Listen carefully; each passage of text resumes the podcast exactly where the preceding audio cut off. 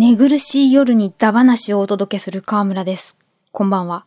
あの、少し前に、ひたし豆のお話をしたんですけれども、最近、あのいまいち日本では知られてないけれども、これいいよっておすすめされたお豆がありまして、レンズ豆って何ぞや、えー、フードクリップ、オリーブオイルを一回しなどより、えっ、ー、と、豆か平豆属の植物の種子が食用のレンズ豆になっていて、一般的には直径4から8ミリ程度、厚さ2から3ミリ程度の平たい丸型をしている。で、びっくりしたのが、人類が最初に栽培した植物の一つと言われ、メソポタミア地域を中心とする西アジア原産って言われて、どこかわかんないじゃんみたいになんないですかね。西アジア、アフガニスタン、イラン、イラク、サウジアラビア、あの、サッカー強そうな国々ですかね。で、えー、その後、紀元前2000年頃にエジプト、ローマ、インドに伝わっていろんなとこで今食べられてるけれども、お名前がすごくいっぱいあって、日本だと平豆、アメリカ産のものはレンテルピースって書いてあったり、あとインドではマスール、フランスだとランティーユ、イタリアだとレンティキエ、レンティケ？いろいろありますね。で、そう呼ばれているレンズ豆。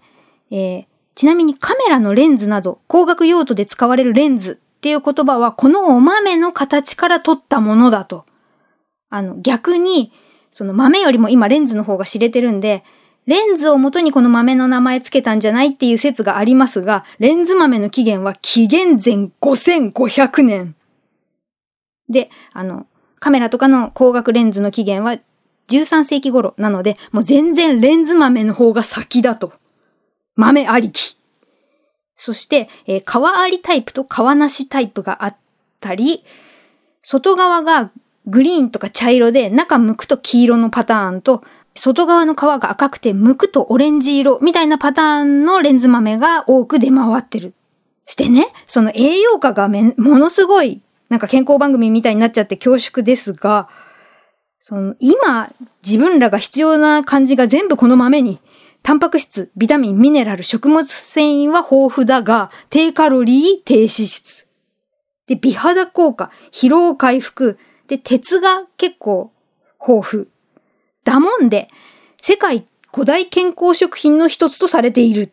これ、えー、2006年にアメリカの健康専門誌ヘルスが選んだもので、日本の大豆、韓国のキムチ、スペインのオリーブ油、オリーブオイル、ギリシャのヨーグルトと一緒にインドのレンズ豆が選ばれたんだそうです。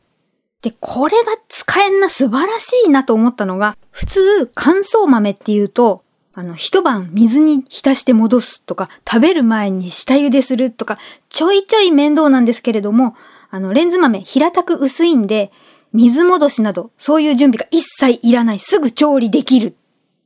っていうのもあってか、まあ、インドやネパールとかではあの宗教の関係でお肉の代わりに、まあ、カレーとかに入れたり、あと、フランスの豚の塩漬けとレンズ豆を煮たプティサレですとか、えー、イタリア、スウェーデンとかはスープにしたり、このトルコの味噌汁色のようなソウルフードと言われているレンズ豆のポタージュスープ、メルジメッキチョルパス。これはちょっとね、気になったんですけれども、最初に作るにはハードル高いじゃないですか。メルジメッキチョルパス。で、おすすめのレンズ豆料理をいくつか見てて、想像できないのがちょっとチャレンジしてみたいなと思って出てきたのが、レンズ豆のあんこ。小豆の代わりにレンズ豆。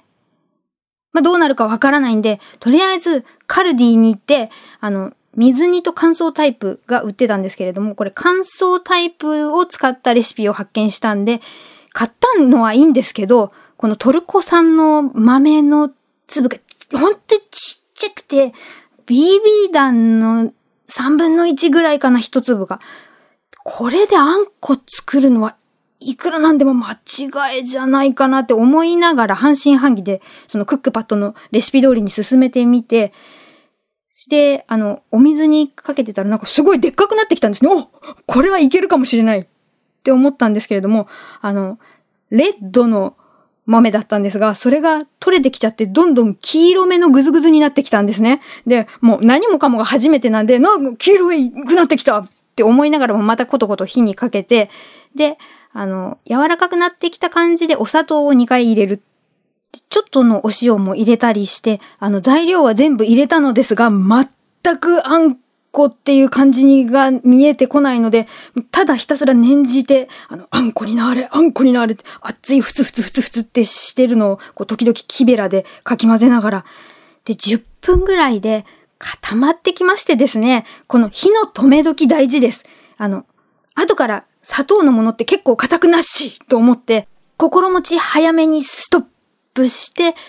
ちょっと鳴らしてできましたて、色はあんこと違うんですけれども、優しい甘さの芋あんっ